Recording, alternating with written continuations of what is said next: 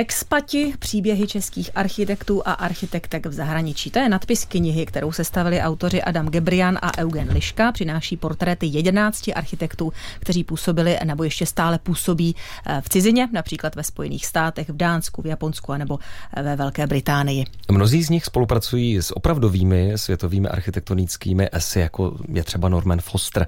A my si o téhle knize a také o architektech budeme povídat eh, s oběma autory. Dobrý den přejeme Adamu Gabrianovi. Vítejte. Díky za pozvání. A je tu také Eugen Liška. Dobrý den i vám. Dobrý den. Dobré dopoledne. Eh, na úvod eh, banálně znějící otázka, ale má svoje opodstatnění, jakým způsobem ta kniha vznikala. Můžeme říct na začátku, že ta knížka vychází z programu, které, eh, který se odehrává v Centru architektury městského plánování. To je takové městské informační centrum, kde se snažíme přinášet informace o tom, jak se bude rozvíjet město a jak, jak je v tom názvu Centrum architektury a plánování, tak my se snažíme samozřejmě věnovat té architektuře, co nám síly stačí a protože jsme si na začátku, když eh, tato věc, tato, tato platforma ve městě za městské peníze vznikala, tak jsme si říkali, nechceme přinášet pouze informace, ale chceme také inspirovat. A proto jsme už od začátku mysleli na to, že bychom rádi oslovili, oslovili právě české architekty, architektky, kteří žijí a pracují v zahraničí, aby sem přijeli a trošku se podělili o tu, o tu zkušenost a řekli, jak to vlastně, jak se jim v tom zahraničí žije a hlavně, hlavně pracuje. Takže eh, myslím, že tak po roce fungování kempu se nám podařilo ten cyklus založit. Jeho garantem eh, a, a moderátorem všech těch večerů se právě stal Adam Gebrian. On když tak možná potom řekne k tomu, jak jsme vybírali eh, dotyčné, dotyčné architekty, architekty výsledky. A když jsme zhruba tak po třech letech fungování toho cyklu, který byl poznamenán i tím, čím jsme byli poznamenáni všichni, to znamená covidovou pandemii, tak eh, jsme zjistili, že těch příběhů už se nám nastřádalo několik, tak jsme si řekli, příběhy jsou, jsou, jsou inspirativní, jsou zajímavé, dost často se nás na to, na to lidi ptají. Je z toho sice záznam, ale ten má skoro dvě hodiny, to si málo kdo pustí. Pojďme to když tak přetavit v nějakou takovou přístupnější formu, kterou si člověk může se vozit třeba do tramvaje. A tím, eh, tím vznikl vlastně tenhle sborník, tahle knížka. Vy už jste tu otázku vlastně položil za mě. Mě by zajímal právě ten výběr jedenácti architektů a architektek. To nebyli určitě všichni, kteří přijeli do kempu. V podstatě ano, zatím to byli skoro všichni až na jednu výjimku. Eva Lepetrek ale tehdy nebyla v kempu, byla na dálku a proto nakonec se v knížce neobjevila, ale ten cyklus navíc eh, nekončí, takže já jenom chci říct, že to není nějaký výběr nejlepších nebo nejzajímavějších. Je to 11 mm, lidí, kteří působí v zahraničí, mají co říct, eh, působí v zajímavém prostředí a byli ochotní přijet eh, v daném termínu, ale teda my pokračujeme dál.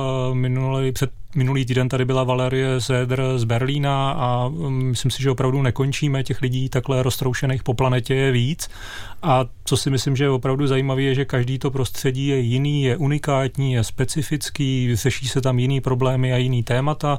A, a to srovnání s naším prostředím, to je jeden z těch hlavních důvodů, proč to děláme, e, si vlastně dělají diváci nebo čtenáři teďka v knize e, ve své hlavě sami a říkají si, jako v čem to je právě jiný, v čem to je stejný, v čem to je inspirativní, v čem to je nebezpečný a to je asi ten hlavní smysl, proč to děláme. A tak jenom si chci vrátit k tomu výběru, e, jako opravdu to není, že tohle je to nejlepší, co existuje, ale jsou to lidi, kteří mají co říct a budeme pokračovat dál. Takže vyjde Expati 2. To nevím, to je tady otázka na, na kolegu. Je s tím Myslím, že si budeme muset trošičku odpočinout a až si za nějaký dva, tři roky dostatečně odpočineme, tak, eh, tak, eh, tak doufám, že ano. Vy jste zvolili ich formu eh, pro ten formát. Z jakého důvodu? Eh, nabízelo se nám to jako možná poměrně jako zajímavější způsob, jak převést právě do té literární podoby ty přednášky, protože ono to, já říkám přednášky, ale on je to vlastně spíš takový jako diskuzní večer, kdy každý z těch architektů, architektek na začátku má prezentaci a vypráví, přinese vlastně takový jako základní, eh, nastaví takový jako základní úroveň toho, o čem se bude mluvit a jak. A následně mm, vlastně do toho vstupují a někdy i v průběhu vlastně té prezentace prezentace přednášky, tak do toho vstupuje moderátor večera Adam Gebrian se svými dotazy a připomínkami a postřehy a současně taky samozřejmě to otvíráme hned od začátku mm, vlastně návštěvníkům toho, takže i oni se můžou zapojit a oni potom svými dotazy a taky svými postřehy, připomínkami vlastně do jisté míry formují obsah toho večera. To znamená, že vám vznikne taková docela jako hutná debata, ve který se různě, na ty věci se různě reaguje a najednou se vyskytují v průběhu té diskuze úplně jiná témata, než která třeba byla na začátku, tak mně přišlo, že ten způsob, než to nějakým způsobem převádět do nějakého rozhovoru, který vlastně ten v té standardní podobě jako jeden na jednoho prostě ten rozhovor veden nebyl, tak to celé vlastně tak jako přepsat do toho příběhu, kdy, kdy skutečně jako vypráví, vypráví ten, ten architekt, architektka ten svůj to, to, to zažil, ale samozřejmě to obsahuje v sobě už i ty motivy, které třeba jako naťukli ty na, naši návštěvníci. Jo. Takže i proto jim taky v knize jako děkujeme za to, že se do toho zapojili. Oni jsou svým způsobem spoluautory toho. Řada těch architektů, kteří jsou v knize zastoupeni při své práci, propojuje ekologii a architekturu, zabývá se zachycováním vody, umístěním zeleně uvnitř domů na střechách a podobně. Jsou to témata, která teď rezonují v architektuře i ve světě? Já si myslím, že určitě. A jako úplně jednoznačně je cítit, že planeta je tady jedna a je to velký téma a je potřeba se k ní chovat šetrně a Myslím si, že všichni začínáme tušit, že třeba jako doprava má na to velký vliv, ale to stavění má na to mnohem větší vliv. Když se podíváte vlastně na ty statistiky, jako kdo se podílí na produkci CO2 a všeho možného, tak stavitelství má obrovskou míru zodpovědnosti a častokrát, um, aspoň já jsem studoval před 20-25 lety, tak to až tak velký téma nebylo. A myslím, že dneska je to daleko větší a týká se to úprav, rekonstrukcí, adaptací, zachraňování již existujícího, doplňování a prolínání právě přírody a zmiňoval jste zacházení s vodou a tak dále a tak dále. A mm, myslím si, nechci říct, že jsme v tom trochu pozadu, ale existuje spousta zemí na světě, kde ten tlak je na to obrovský a je legislativní a je úplně jasný a že v podstatě bez toho si ani neškrtnete. A když to jako neuděláte, tak se s váma ani nikdo nebaví. A u nás se pořád tváříme, že to je jako, jako bonus, že to je jako něco navíc víc, že to je jako hezkýho, ale myslím, že pomalu jako spějeme k tomu, že se to bude považovat za úplně normální a já se na to hrozně těším. Jak mě to nepřekvapuje, tahle poznámka, co se týká situace u nás. Je Možná, třeba... jestli, jestli můžu k tomu jenom, jenom doplnit ještě ve vztahu právě té knížce. Ono je zajímavé, že to téma, přesně říká, je to jako globální, všichni to řeší, ale je potom zajímavé, když se podíváte do těch, na ty jednotlivé příběhy těch jednotlivých zemí, tak se i ukazuje, že každá ta země k tomu má i trošičku jiné podmínky. A že v okamžiku, když děláte třeba právě zelené střechy, fasády, eh, tak eh, se vám to jinak dělá ve Větnamu, kde ty věci prostě sami o sobě jako bují Jo, a jinak se vám to dělá potom třeba ve střední Evropě jako u nás, jo, kde se jako o ty věci naopak musíte hodně starat, aby, aby rostly, aby fungovaly. Tak to je Což je zase energeticky náročné. Jo. Eh, je třeba ten přístup k ekologii, eh, k ekologické architektuře, když to takhle laicky nazvu, eh, společný těm architektům, kteří jsou zastoupeni ve vaší knize, nebo mají nějakou další, nějaké další spoje, prv, prvky, které je spojují? Myslím, že společným to není. Oni jsou opravdu jiný, jsou to individua, mm, studovali v jiných podmínkách, žijou v jiných podmínkách a my, když jsme se spolu bavili o tom, co je spojuje, tak nakonec odpověď byla docela banální. Spojuje Česká republika a to, že, a já bych to chtěl zdůraznit, jo, že všichni k ní mají extrémně silný vztah. Je to z toho znát a všem jim na tom záleží, všichni se rádi vrací, rádi přijímají zakázky do Česka, častokrát iniciují v zahraničí projekty těch týmů a přemlouvají je tam, aby se zúčastnili v Česku nějaký soutěže a tak dále a tak dále. A tohle je fakt strašně silný a když se právě řekne, já nevím, expati, emigrace, tak v naší nedávné historii my máme logicky takovou tu zkušenost, že to je někdo, kdo jako zmizel, vypadnul, odříznul se, nemá s tím naším prostředím nic společného. Je tam spousta animozit historicky, které jsou logické, ale dneska to tak není. A stojí za to, myslím si to zdůraznit, že řada z těch lidí, co působí v zahraničí, mají ten vztah k tomu prostředí tady u nás velmi silný a kde můžou, tak jako opravdu ho prohlubujou. A mě to udělalo velkou radost a uvědomil uvědomil jsem si to, až když jsem jako byl konfrontovaný se všema těma příběhama. S Adamem Gebrianem a Eugenem Liškou si povídáme v ranní mozaice o jejich knize Expati a za chvilku dojde i na konkrétní jména architektů. Pánové si předávají slovo. Tak Ondřej je jde. vlastně spolužák, pokud tuším, on, Adama vlastně z architektury v Liberci, tak mu předávám. Teda ano, ten... Ondra působí dlouhodobě v Londýně ve studiu Tomase Hedrvika, podílí se na mm, jako radikálních realizacích po celém světě. V té knížce je hodně zmíněný jeho práce pro New York. Mimochodem už dlouhý roky se ve stejném autorském týmu podílejí na rekonstrukci paláce Savaren, kousíček od Václavského náměstí a snaží se tam podobně pravděpodobně radikálně realizovat úpravy vnitrobloku. Dej jim to pomalu, ale to není výjimečný, pomalu to jde opravdu po celém světě.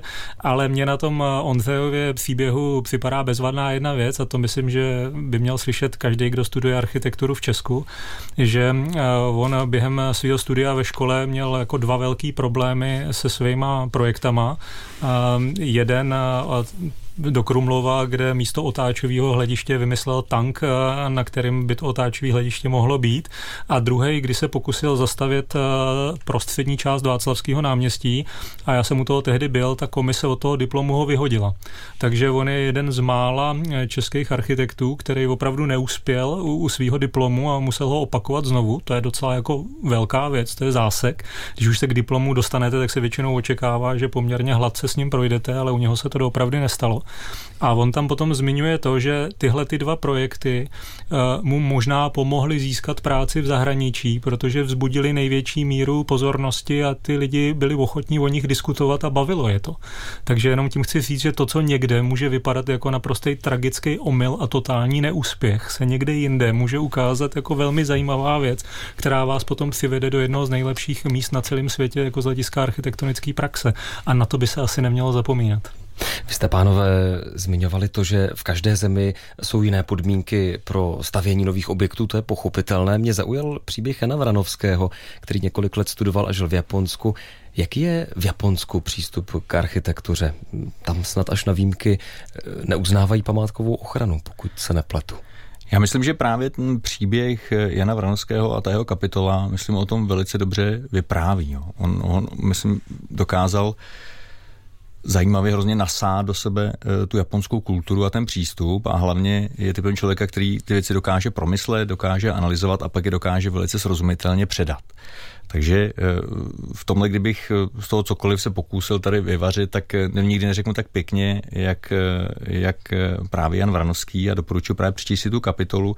Ona skutečně otvírá oči lidem, Japonsko pro nás tady a pro mě třeba osobně taky je zajímavá země, hlavně z hlediska třeba kinematografie, literatury, Měl jsem pocit, že potom, co jsem nakoukal už x prostě těch eh, filmových děl z druhého 20. století, načetl x knih a, a že tomu trošičku tak jako rozumím a, a stejně tak ta přednáška potom byla neuvěřitelně obohacující a ukázalo se vlastně, jakým způsobem my tomu vlastně Japonsku nerozumíme. A třeba ta jedna, to, co se zmiňoval, to eh, my tady třeba hodně v Praze a z hlediska té architektury jsme formováni skutečně tím kulturním hmotným dědictvím. Jsme formováni tím, že, že máme, eh, je tady Pražský hrad a že tady chodíme přes to staroměstské náměstí. A ta památková ochrana u nás se hodně odehrává, je hodně vstažená právě na ten samotný objekt, na ten materiál. A e, k tomu právě říká, když v tom Japonsku žijete tak dlouho jako, jako Jan Varnovský, tak si uvědomíte, v Japonsku to takhle není, protože ty přírodní podmínky jsou tam poměrně odlišné od toho, co tady zažíváme my.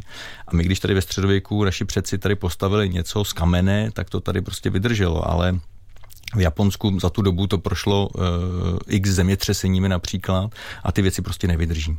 To znamená, že památková ochrana tam samozřejmě je, ten vztah historii je, silný vztah předkům, dědictví tam je, ale když to řeknu zjednoduše, odehrává se třeba právě spíš eh, než na té úrovni hmotné, tak třeba na té úrovni jako procesní, procedurálně rituální. To znamená, co je v Japonsku chráněné a co, co, je, co je skutečně to jako dědictví a čím ty lidé jsou formováni, je ten rituál. Jo? Je to třeba podoba čajového obřadu, nebo te, ten, ten se předává prostě z generace na generaci a je, je v úvodovkách trošičku jedno hrníčky, do kterých naliváte, ale ten samotný rituál, jak je provedený, tak to je ta hodnota, to je ta tradice.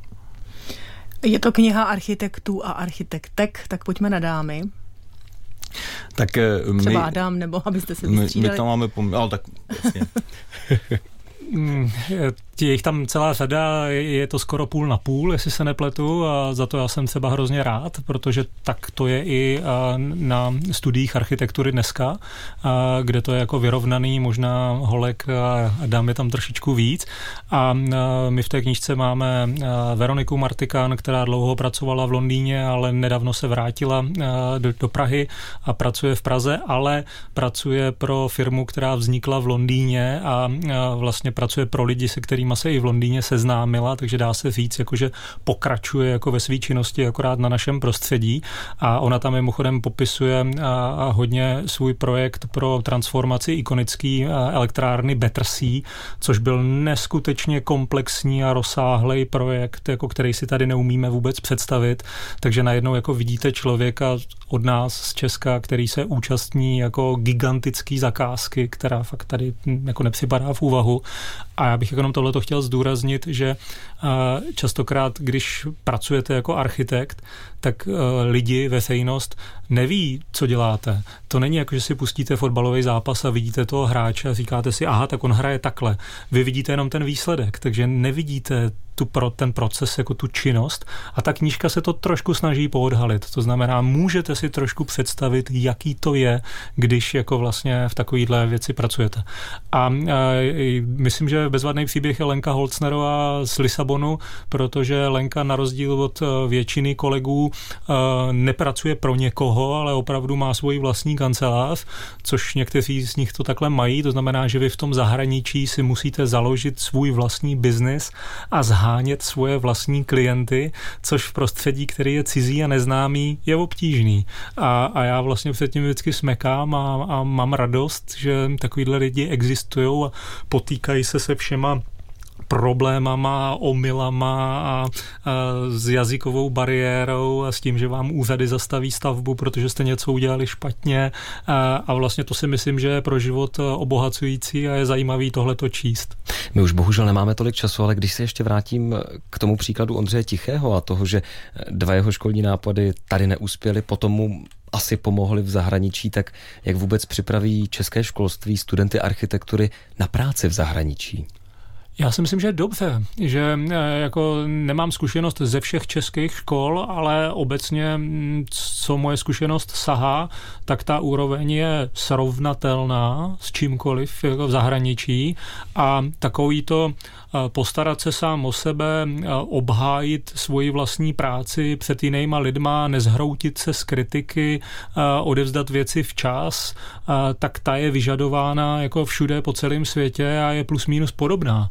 Já si pamatuju, já jsem studoval v Los Angeles a když jsem tam tehdy přijel, tak jsem tam přijel z Liberce a říkal jsem si, no tak jako tady je písek, tam byl sníh, ale jinak je to úplně stejný. Jo. A, a, a taky, že jo. jo. Takže a, myslím si, že tohle asi by se mělo zdůraznit eh, mladým lidem, kteří začínají nebo chtějí studovat, že tu možnost mají a že architektura poskytuje nástroje, se kterými se v tom zahraničí můžete uplatnit třeba snáze než ty profese, které jsou třeba založený na jazyku nebo něco takového, takže jako vlastně fantazii se mezi nekladou a já si můžu takhle jako apelovat na kohokoliv, vyražte, vyzkoušejte, když se vám to bude líbit, můžete zůstat a když ne, tak se třeba vrátíte, ale jako ty zkušenosti za to stojí. Říká propagátor a fanoušek architektury Adam Gebrián, který byl společně s Eugenem Meliškou, s kurátorem, hostem naší mozaiky. Oba, oba pánové přišli, co by autoři knihy Expati, to bylo také hlavní téma jejich návštěvy, příběhy českých architektů a architektek v zahraničí. Nabízí tato kniha. A pánové, velmi děkujeme za vaši návštěvu. My děkujeme, díky, nashledanou. Taky děkujeme za pozvání.